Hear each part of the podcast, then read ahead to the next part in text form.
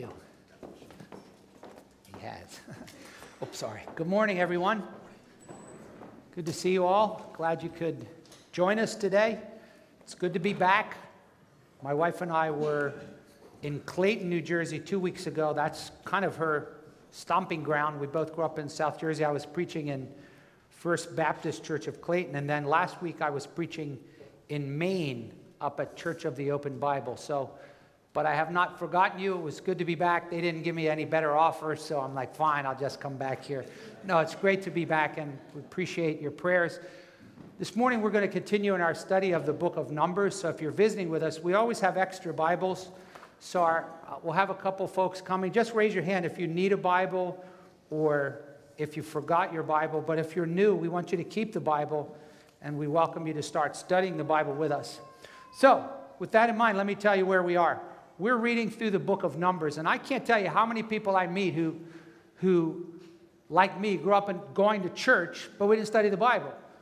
And they're, oh, yeah, I already know the Bible. And then all of a sudden you realize, I don't know anything about the Bible. So hopefully, as you study along with us, we have all kinds of opportunities for you to learn God's Word, and you'll hopefully experience its transforming power. But we're doing a series in the book of Numbers called Wandering War and Worship.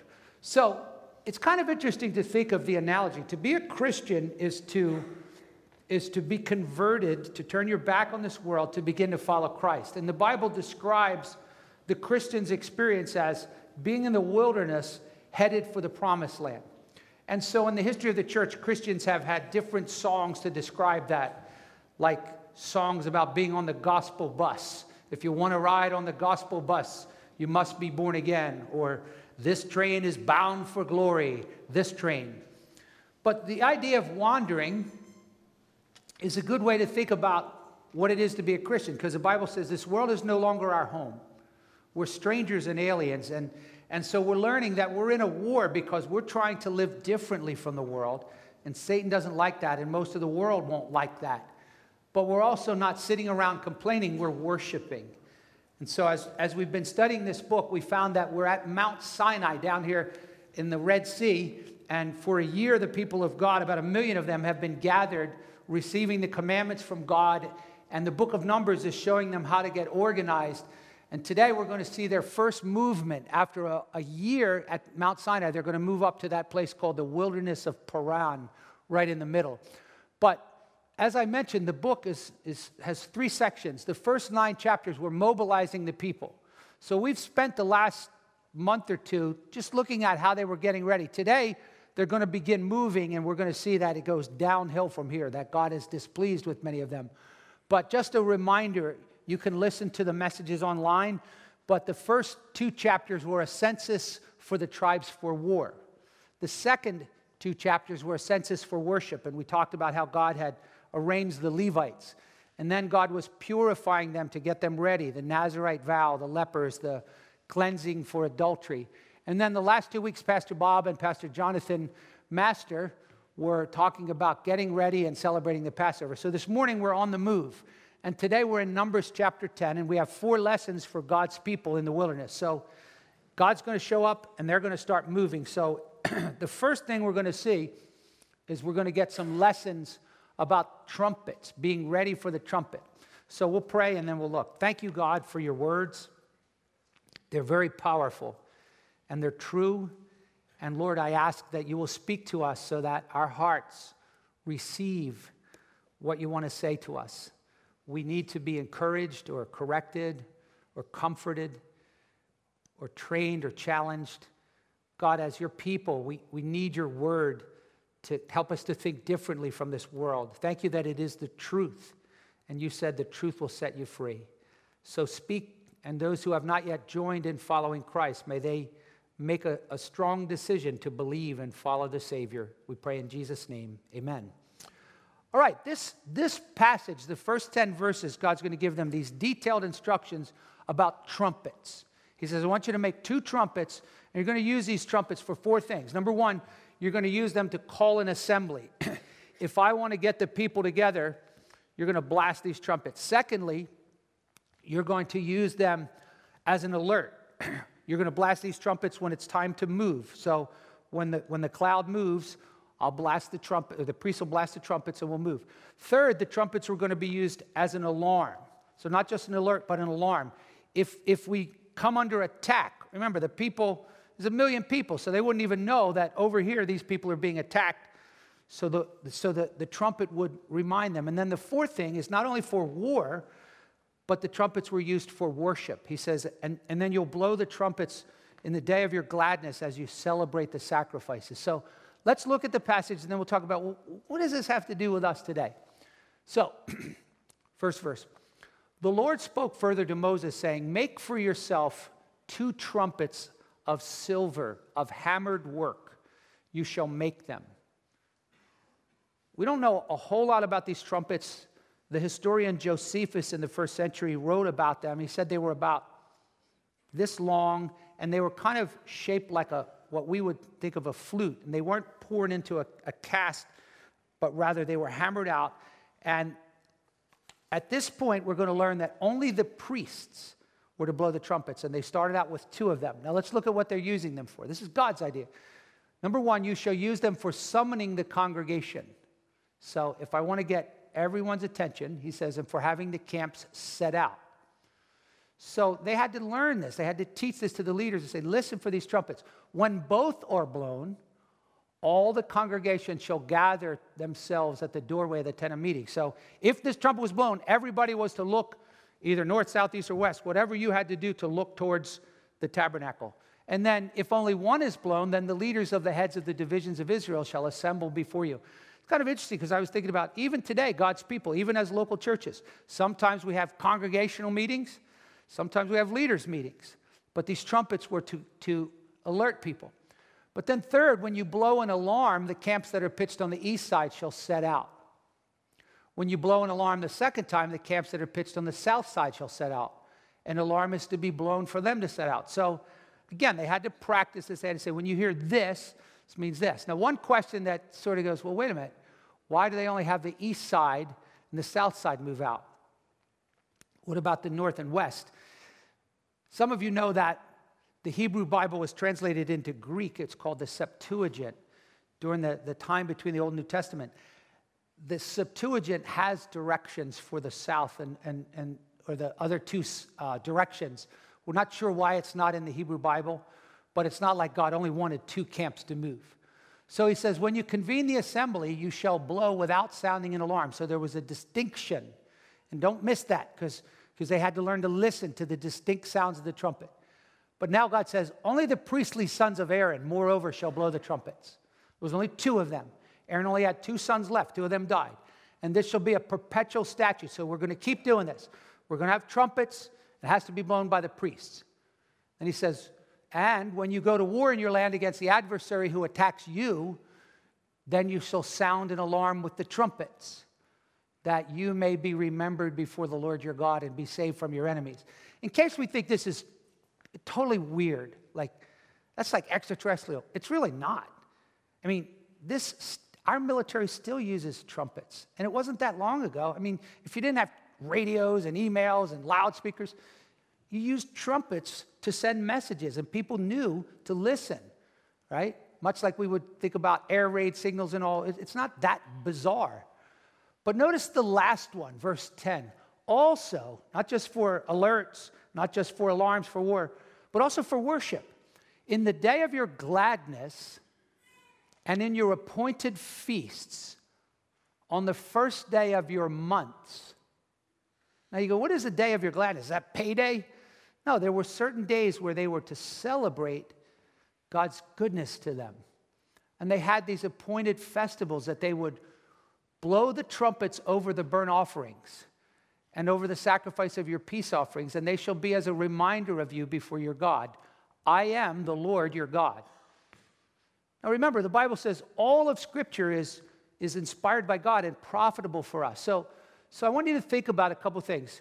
What do we mean today when, when, when, when I say Christians should be ready for the trumpet? Well, there's a couple things. Number one, this idea of celebrating with trumpets over the sacrifice should remind us as Christians that we are regularly supposed to assemble to celebrate. Okay? Says, On the day of your gladness. Well, this is why when Christians gather on Sunday, we sing. We sing because we're celebrating the great sacrifice that Christ made.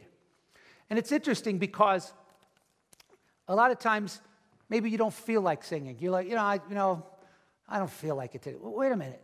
Or when people say to me, you know, I didn't get much out of the worship. I'm like, wait, you really need to think this through. It's not for you. And when you don't feel like singing, what are you saying to God? Eh, you know. So, so we learn. And, and then Christianity is supposed to be something that we celebrate. Sometimes Christians are a terrible example of Christianity. They look so miserable all the time, and they're cranky and judgmental. The Bible says we should rejoice in the Lord always.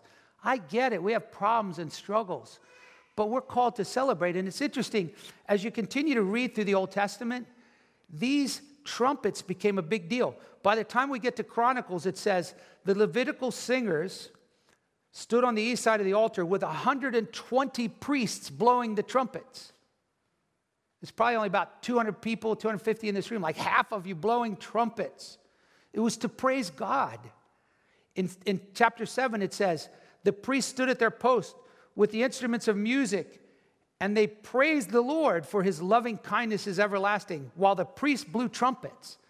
So as you gather, think about that. Part of what we do is we gather to celebrate the gospel. You're like, well, I don't have much to celebrate. Maybe not in your circumstances, but you do in your Savior. And so don't, I don't feel like singing. Think about how communion is to celebrate. Oh, thank you, Jesus. Thank you that you love me. You died for me. So the first thing we remember about trumpets is they, they remind us to celebrate the sacrifice, celebrate the gospel. Secondly, and this is interesting because what else do we do when we come together? Paul actually picked up on these trumpets and he referred to them in 1 Corinthians 14 in a very interesting way.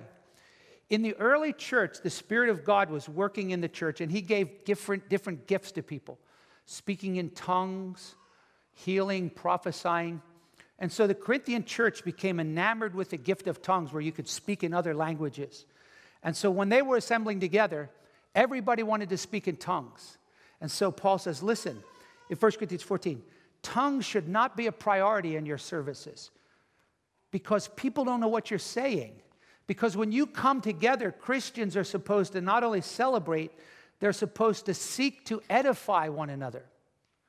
So in 1 Corinthians 14, he says this He goes, People who, who prophesy and speak God's word, they edify and exhort and they console people, they build them up. But he says, if you speak in tongues, it doesn't profit unless someone interprets it.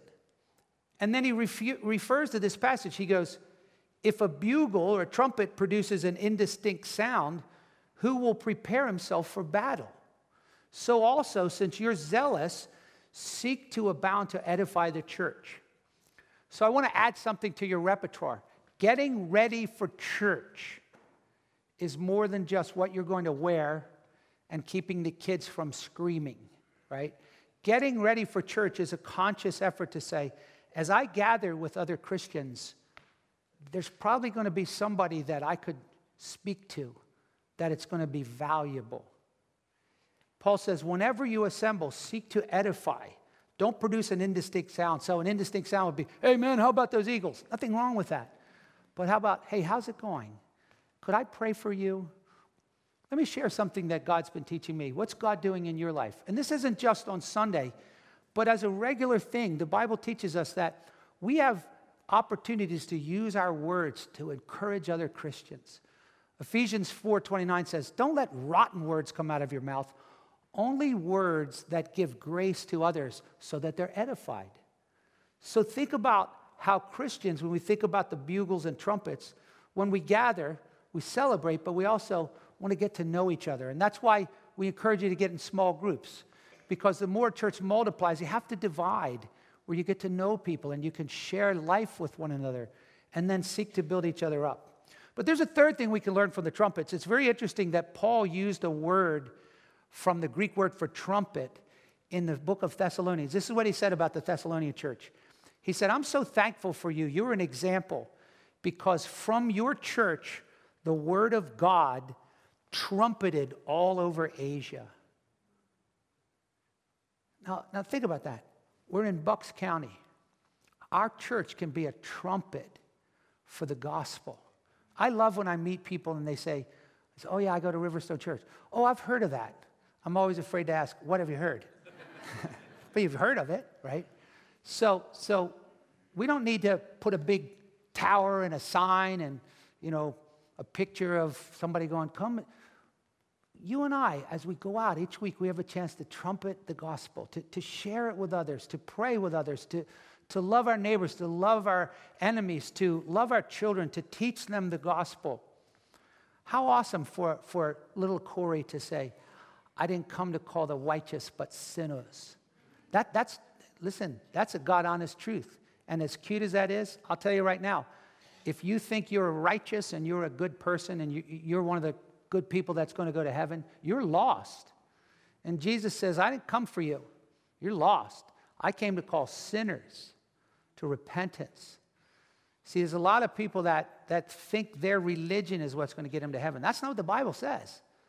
The Bible says you have to forsake your religion and rely on your Savior. It's by His grace. You have to admit you're a sinner. And so we're trumpeting out the gospel. And some of you are doing a great job at that. You pray, you talk to your loved ones, you invite your neighbors to, to, to different activities. And I, the Lord just gave me such an encouragement last night. I want to share something with you. I have a bunch of relatives that I pray for every day. I try to pray every day, and I miss a few days, but I mean, I name them before Christ day and night. And, I, and, and I'm asking the Lord to save them. And, and there's a segment of them, some of my nieces and nephews that I've been praying for for years, and I'm like, Lord, how long? Well, two weeks ago, I preached down in, in South Jersey, and I invited them all. And probably about eight of them showed up. So I got this text last night, and I want to share this with you because I want to encourage you to keep just sharing the word and praying. Hey, Uncle Tom, I have a question. A friend of mine wants to accept Christ into her life. Now, this particular niece, far as I know, is not a Christian, right? Never showed any profession, doesn't go to church, no. But she says, A friend of mine wants to accept Christ into her life. I'm like, Wait, what? I want to help her to do so, but I'm having a hard time remembering how you worded it in your sermon the other week, of which my wife said afterward, Wow, she was really friendly. She sat with us when we went out to breakfast. We weren't making the connection. I think she received Christ. So, because she's going, Hey, can you help me lead this girl to Christ? And I'm thinking, Wait, what about, like, so, so then she writes, Actually, she agreed to go to church with me tomorrow. So, so if I have any questions, I'll call you. And then she says, Oh, by the way, could you pray for my boyfriend? He's struggling with some things and, and um, he's so far away. I think he's ready to fully turn his life over to the Lord. And I'm going, Wait, wait, what? am I missing something here, right? So keep trumpeting forth the gospel to your children, to your friends. It's not like we're annoying loud, but just praying and, and sharing and, and asking God to, you know, we're not trying to build some big kingdom here. We're trying to reach people for Christ at the coffee shop. They don't have to come to church to come to Christ because we're taking the gospel out there. So, first thing we need to remember is hey, listen to the trumpet. But don't forget, the last thing is the, the final trumpet, right? Listen for that trumpet. Because the Bible tells us that in a moment, in the twinkling of an eye, at the last trumpet, Jesus is coming back. And, and, and I'll be the first one to say, sometimes I forget that and I'm not as excited about it as I used to be. When I was a new Christian, I'll never forget this. The Bible says in 1 Thessalonians 4 the Lord himself will descend from heaven with a shout, with the voice of the archangel, and the trumpet of God. And I was so excited. I was taking a nap one afternoon in my bedroom, and I was kind of like in that half slumber place where, like, half of you are right now, like, come back to me, right? and we had a train that ran past our house. It wasn't next door, but, but it was close enough and I heard the horn of the trumpet, I mean, of the, of the train, and I literally thought it was it. I burst awake, I went, ah! Uh, it was rather disappointing, but it was kind of exciting. And it kind of like is in a way affirms to you, yeah, I believe this. I really believe I'm going to hear a trumpet, bam, and I'm out of here. And the Bible tells us to think about that and to be ready for it. And that's why we gather to hear the word of God. So that's the first thing. We, we learn some lessons from the trumpets. But secondly, we have to learn how to follow the leaders. If you remember, when, when God brought them out into the wilderness, He didn't say, okay, first come, first serve, shotgun, I want that spot over there. Oh, look, there's water over here. I want to park by the oasis. God goes, No, I'm going to organize you. Okay? Here's how you're going to, and this is just the beginning. Like there's a million people, right? But the tribes are organized under leaders, right? And they had specific locations. And this, this whole thing was going to move, and they had to learn how to move. And so remember, we, we, we learned that there was a, a, a pillar of fire at night and a cloud of smoke by day. And, and they had to be ready and watch. And when that thing moved, it's not like people stood there all day long staring at that thing. They might not even notice, hey, it's moving. And so the trumpets would remind them. But, but in this passage, they go out. And we're going to read how they followed their leaders. And, and God didn't just say, okay, race you to the car, race you to the next place. Like He told them, this tribe goes forth. When I blow this trumpet, you go. Then you guys move the ark. Then you guys move the instruments of the tabernacle. It's all about me. You're following me. I'm leading you through the wilderness. So, so you stop and you go. And even the Ark of the Covenant, which had God's presence, that, that was protected and, and, and in a pronounced place of, of the centrality of God. And you go, okay, well, how does that work for me? In what way do I follow my leaders? Well, let's read the passage and then we'll talk a little bit about us as Christians. So, in the second month, in the second month, on the 20th of the month, the cloud was lifted from over the tabernacle of testimony. Like, no more practice, game on, showtime, we're moving, right? And the sons of Israel, I'm sure they sounded the trumpets and they set out on their journey from the wilderness of Sinai. Just as a side note, it says, Then the cloud settled down in the wilderness of Paran. At most, it was a lateral move, right? It wasn't an upgrade. It wasn't like, wow, we're going from the wilderness to paradise. No, and just sometimes we need to remember as Christians, we're in this thing for the long haul. And sometimes you're like, dang, I thought, I thought things were getting better. And now look, right? It's one wilderness to another. Because here's the deal we're not supposed to find paradise in this life, that's the next life. We just be ready and we follow. And so notice how they, they, they move from the first time according to the command, the sons of Judah with their standard according to their army. So following. And, and they name these people Nahshon, Amminadab, Nathaniel, Zor, each individual. And, and I thought about this as they followed their leaders. I thought, these are just names. Look at the last guy on there, Zurishaddai. Who's what? Right? But these were their leaders. And it reminded me that as Christians, we should know who our leaders are, right? We should pray for them. We should, we should know their names. And it's not necessarily your fault if you don't, but you could go online you could say, hey, I want to learn who our elders are. Now, most of them were in the first service, but I'm going to ask if you're a pastor or an elder here, would you stand up for a moment? Most of them are either teaching or in the first service. So there's a couple of them. So um, you're like, I, I never saw that guy. Well, these are, these are three of your pastors or leaders, and there's a bunch more. There's probably about 12 or 13. So just pray for them, right? So they, they're, they're following their leaders. Next, the standard of Reuben according to their armies, and Shemuel. In fact, as they get near the end, the Kohathites set out carrying the holy objects, and the tabernacle was set up before their arrival. So everything's okay, we got to get this tent back up so we can put the ark back in it so God's presence can, can rest here now. And then finally, down at the end, over the tribal armies of the sons of Benjamin and the standard of the camp of the sons of Dan, which formed the rear guard for all the camps. Like, really? We got to be last? We got to pick up people's trash and Someone went to the bathroom and blah, blah, blah. And remember, the people in the back would have been the lepers and, and, the, and the outcasts. And, and in, the, in the book of Exodus, we learned that they were attacked from the rear. The Amalekites are like, let's attack them from the back. This was the march of the order of the sons of Israel by their armies. So, so Pastor, why are you saying follow your leaders? Well, there's a couple things I want you to think about. In every Christian church, right, God is the leader, right? Jesus is the leader here. He's the Lord, right? The Bible calls him the chief shepherd. Psalm 23 Lord is my shepherd, I shall not want. He leads me in paths of righteousness. He leads me, but he leads us through leaders. Okay? It's not either or, it's both. And so the Bible calls elders and pastors shepherds and leaders. And the Bible tells us to follow your leaders. You say, well, what does that mean? Well, there's a couple things. Number one, remember that leaders help direct us in a couple ways. One, by setting an example, and by trying to cast a vision and, and make decisions of which maybe that wasn't the one you would have chosen. But leaders also correct us.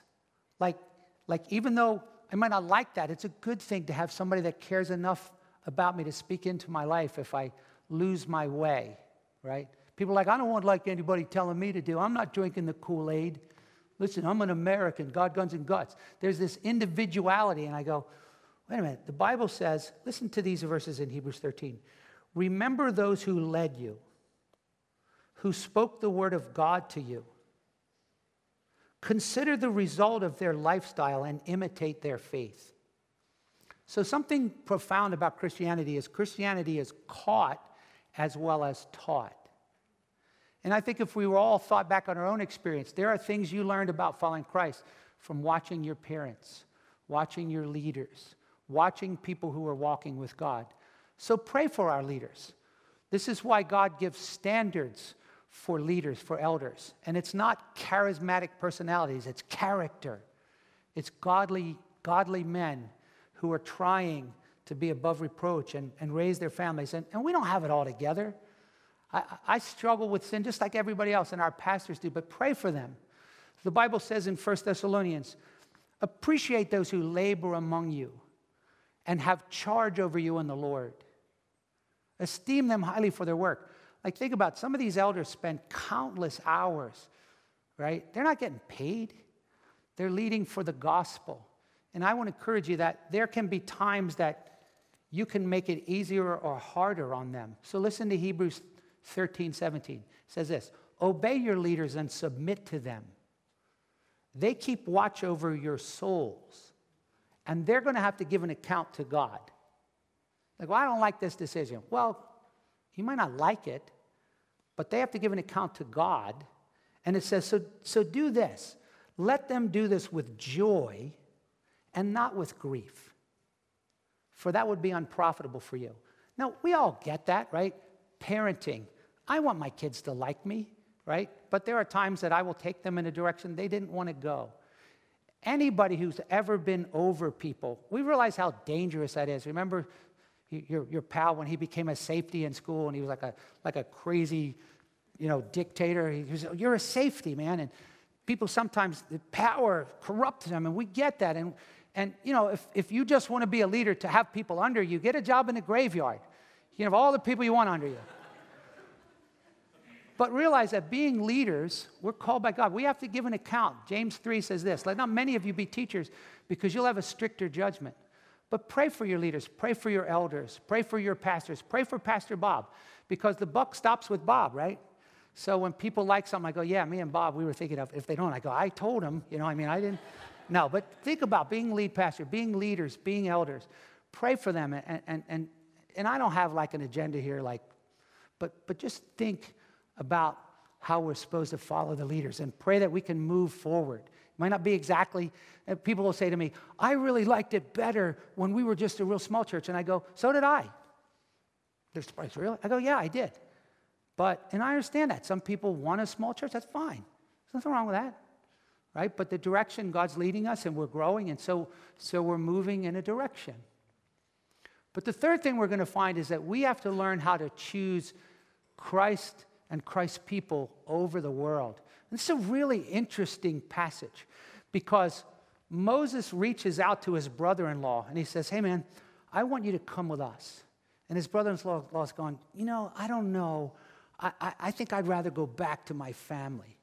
And this becomes a perfect picture and paradigm of, of the whole idea of what it means to be a Christian. Because if you're going to follow Christ, you have to make a decision to turn your back on anybody or anything that's going to get in the way from that. Jesus said, If you love your father and mother more than me, you can't be my disciple. A lot of people don't want to give up the pleasures of sin. He goes, What good is it to gain the whole world and lose your soul? There are many reasons why people choose not to follow Christ. But, but parents, as you're trying to, and they're going, I just want to be with my friends, and this is what they do, and you're trying to say, listen, but that's not what we do because we're going to try to follow Christ. You understand that. And on a personal level, some of you have a spouse or a, a parent or a friend or a loved one, and you're trying to plead with them to make a decision to follow Christ, and they're not making it easy for you.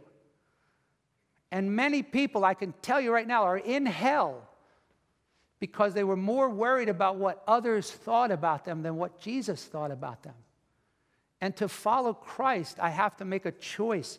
Okay, but I want to talk about this whole, whole thing. Let's, let's look at how this unfolds. It says, Then Moses said to Hobab, the son of Ruel, the Midianite, Moses' father in law. So Ruel was his father in law, Hobab was his brother in law. He's like, Yo, Hob, they've been together for like a year. And Hob lived in the wilderness. He knew the wilderness. He knew where the oasis was. He knew where the strong wind blew. He knew that's not a good place to. So Moses says to him, Listen, we're setting out to the place of which the Lord said, I'll give it to you. Now come with us. Come with us. Why? Because we will do you good, for the Lord has promised good concerning Israel. Reminds me of Pilgrim's Progress, right?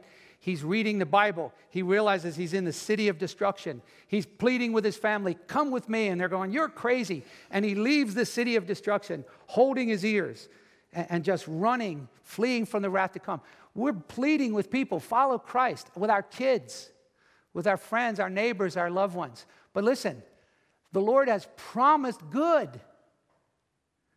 Did you know that's a, that's a lesser known line from Amazing Grace? The Lord has promised good to us. His word my hope secures. God has promised good things for those who choose Him and His people. So let me just go over this real quick. Number one, the purpose of this choice to separate from the world is because the world's going to hell. Yeah, I'm sorry, I, I would like to be more politically correct. You'll be in a Christless eternity, but the Bible says you'll be in hell. And First John says, Don't love this world. Don't love the things that are in this world the lusts of your flesh, the lust of your eyes, the pride of life and possessions, and many of the values and ways that the Lord lives. The Bible says, Don't love that because the world is passing away. But if you turn and do the will of God, you'll live forever. And so we need to hear God's word. We need to be reminded that I have to choose do I, do I want the things of this world or do I want to follow Christ? And so the purpose is that we learn to separate, right? It's a process. So God says in 2 Corinthians 6, when you become a Christian, come out from among them and be separate and don't touch the unclean thing. So there is a sense of separation. If I was sinning with my friends, I need to move away from that. I need to make decisive decisions to turn away from anything that is against God's purposes in the Bible. But there's a difference between separation and isolation. Some Christians take separation too far. The Bible says Jesus was holy, harmless, undefiled, and separated from sinners. But the same Bible says Jesus was a friend of sinners. And so God's not asking us to, to not have unsaved friends, He's asking us not to sin with them. He's asking us to be an influence on them rather than them being an influence on us. And, and there's no rule for that. It's not black and white. You have to decide. Bad company corrupts good morals. I can't keep going to this place with these people doing this because they're dragging me down. But sometimes we need to go out there and try to bring them to Christ. And if you just show up and go, hey, you want to go to church? And you don't spend time with them or build relationships or love them, why would they go to church? They're like, I already thought you were weird. So, so we learn from Scripture that this idea of choosing God and his people over the world is, is separation but not isolation. It's also community over individuality. A lot of people think Christianity is just like me and Jesus. You won't read about that in the Bible. I can't tell you how many Christians that don't go to church are like, yeah, I follow Jesus. There's no such thing. In the New Testament, if you get saved, you get baptized and you become part of a community. And the Bible says, do not forsake assembling together with other Christians. This whole idea, I worship God on the deer stand. Well, you're not worshiping Him according to the Bible. You need to be part of a local church. It doesn't need to be this one, but we need one another and we need community. And as Christians, God's, God's not saying, don't have any fun. The Bible says God has created all things for us to gratefully enjoy. My wife and I were up in Maine, and I don't like the cold, right? She's been trying to get me to go up to Maine. They said, we come up and preach. I go, I hate the cold. So God had great mercy. It's normally like 20 below, it's like 30 degrees bright sun, no wind.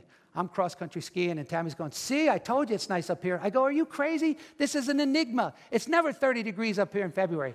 God just knew I would die. I would, I would run back barefooted to get out of Maine. God wants us to enjoy things. He's given us these things to gratefully enjoy, but not to let the world become idols, our possessions, our vacations, our fun. We have to remember right now, people are dying all over the world for their faith in Christ. They're just trying to get a meal and live. We're praying for the saints in Syria. They're struggling. And so we learn that, hey, there's a purpose to separating, there's a process. But finally, there's promises. The Lord has promised good to us. Think about the promises that God makes to those who follow him. Jesus says, number one, I promise that, that I will be present with you always. That's incredible to have God with you in your life, never to leave you. But that's not true if you haven't chosen Christ. He's not in everybody. The Bible says if you receive Christ by faith, then you're a child of God. And then he says, I'm with you always. And so I have his presence, but I also have his power because there's things that I want to change in my life. And he goes, I'm going to help you. It's not to knock out the other guy that I have. I can do all things through Christ who strengthens me. It's I can, I can be kind to my wife. I can try to be pure. I can try to show love when I'm selfish because I have the power of Christ. He's promised good to us. I have the provisions of Christ. So many people are wondering, how am I going to pay the bills, the economy? If you're a Christian, God says, I will supply all your needs. You take care of what's important to God, and He'll take care of what's important to you. My Bible says, Seek first the kingdom of God, the other things will be added to you. What a promise. And these are just promises in this life. Jesus says, No one who has left anything in this life, father, mother, sister, brother, won't receive a hundredfold in this life. And you're like, Does that mean I'll get a hundred houses? No, it means there'll be a hundred people who are your brothers and sisters in Christ say, You need a house, you can use mine. But that's just in this life. What about the life to come?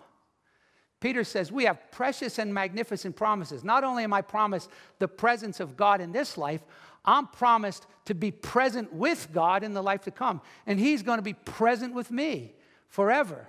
Behold, the tabernacle of God is among men, and there will be no more pain, no more death, no more sorrow. And not only do I have a promise that I'll be present with God, my people will too. Everyone that I love and know that has accepted Christ, the Bible says, don't sorrow as though you have no hope. You didn't lose them, they're only lost if you don't know where they are. They're with Christ. So comfort one another. Some of you, as you get closer to, to, the, to that river to cross, remember you're going to see your loved ones again if they've come to Christ. And we're going to be together with Christ. And so we have these promises. And so I learned to choose God's people and teach my kids that. And some of them are going, I don't want to do that. And you're like, well, listen, I get it. When you're 18, you do it your way, like Burger King. But as for me and my house, we'll serve the Lord. And I'm going to train you the best I can to follow Christ. Okay? You know, why don't my kids jump up and go, let's go to church? Well, they're not all little Samuels going, Speak, Lord, your servant hears. Remember, the Bible says foolishness is bound in the hearts of children. And sometimes a little correction and discipline will help with that to point them towards the Lord. But finally, the last thing is that we learn to depend on God's presence. Like being a Christian is not easy. That's why no few people want to do it. Jesus says, Broad is the road that leads to destruction. Many people are down that road. Narrow is the way that leads to life. What? I got to stop doing that? I don't want to stop. Well, but Jesus helps us and he's with us. And so at the end of this passage, I find something really fascinating. Moses began to pray. As they moved around, he just began to pray. Thus they set out from the mount of the Lord, three days' journey with the ark of the covenant of the Lord, journeying in front of them for three days to seek out a resting place for them. Like, ah, oh, I love that word rest. Like, even today, don't call me probably around three o'clock unless it's emergency, because I'm going to get my beauty nap, and God knows I need a hibernation. I like rest. But I want you to remember that as Christians, there's no such thing as retiring. You don't retire from being a Christian. You don't live for the dream life of playing shuffleboard all day. And and I have no one in mind here. But the Bible says, Blessed are the dead who die in the Lord, for then they've entered their rest. And then their labors follow after them. So as long as we're in this world, it, it, it's, it's this balance of saying, I need to work for Christ. I need to work for the Lord. I, I want to walk with the Lord. But I, I can rest in the Lord.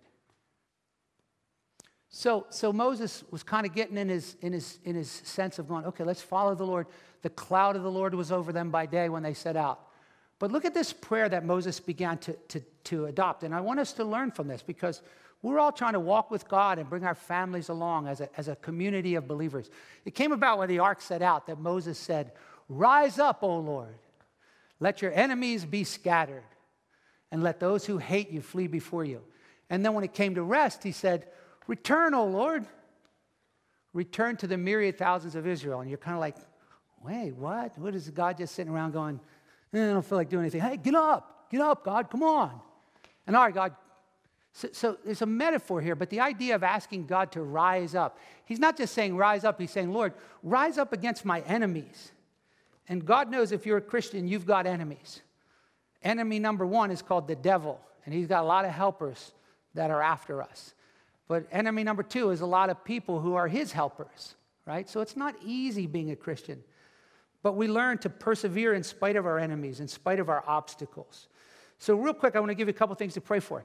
As Moses learned just to pray, number one, pray for God's protection.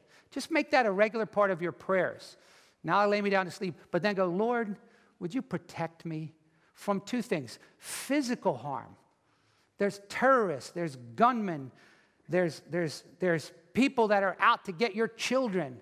But Paul said in Second Thessalonians, pray that the Lord will deliver us from evil men, because not all have faith, but also for spiritual protection. Jesus prayed in John 17, Father, don't take them out of the world, but keep them from the evil one. Listen, if you have kids, grandkids, loved ones, pray over their souls because they could be the captain of the youth group and learn 100 verses, but I can tell you, I've been at this a long time and I've seen many of them go off to college and come back and go, I don't believe any of that stuff anymore. And I'm not sure there could be many things that would break our hearts more than that. And we have to be prepared for that and praying, Dear God, protect my child's mind because I, I can't be there all the time. Protect their heart.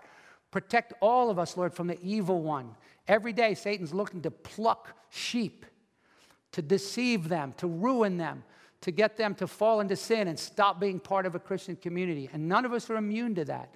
So pray for God's protection for your leaders, for one another. This game ain't over, and any of us could fall. So we pray that we'll finish. But secondly, you can also pray for God's provision. Lord, I need your help here. Would you meet this need? You can also pray for his presence. It's okay to say, Lord, be with me. The psalmist would do that. Even though I know he's with me, Lord, I need you to be with me in a special way. I'm going through a dark valley, and only you can come to my comfort. Pray for his power. Lord, I need your power. I, I, can't, I can't do this. I get around that person and I just lose it. And God's going, I got that. You abide in me.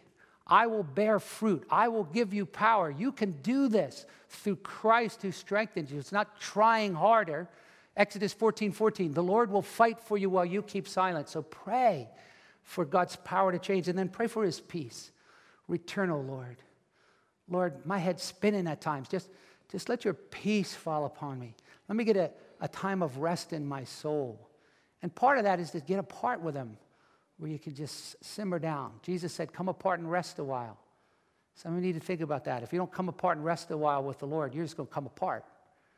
So thank the Lord that we can learn to depend on his presence like Moses did.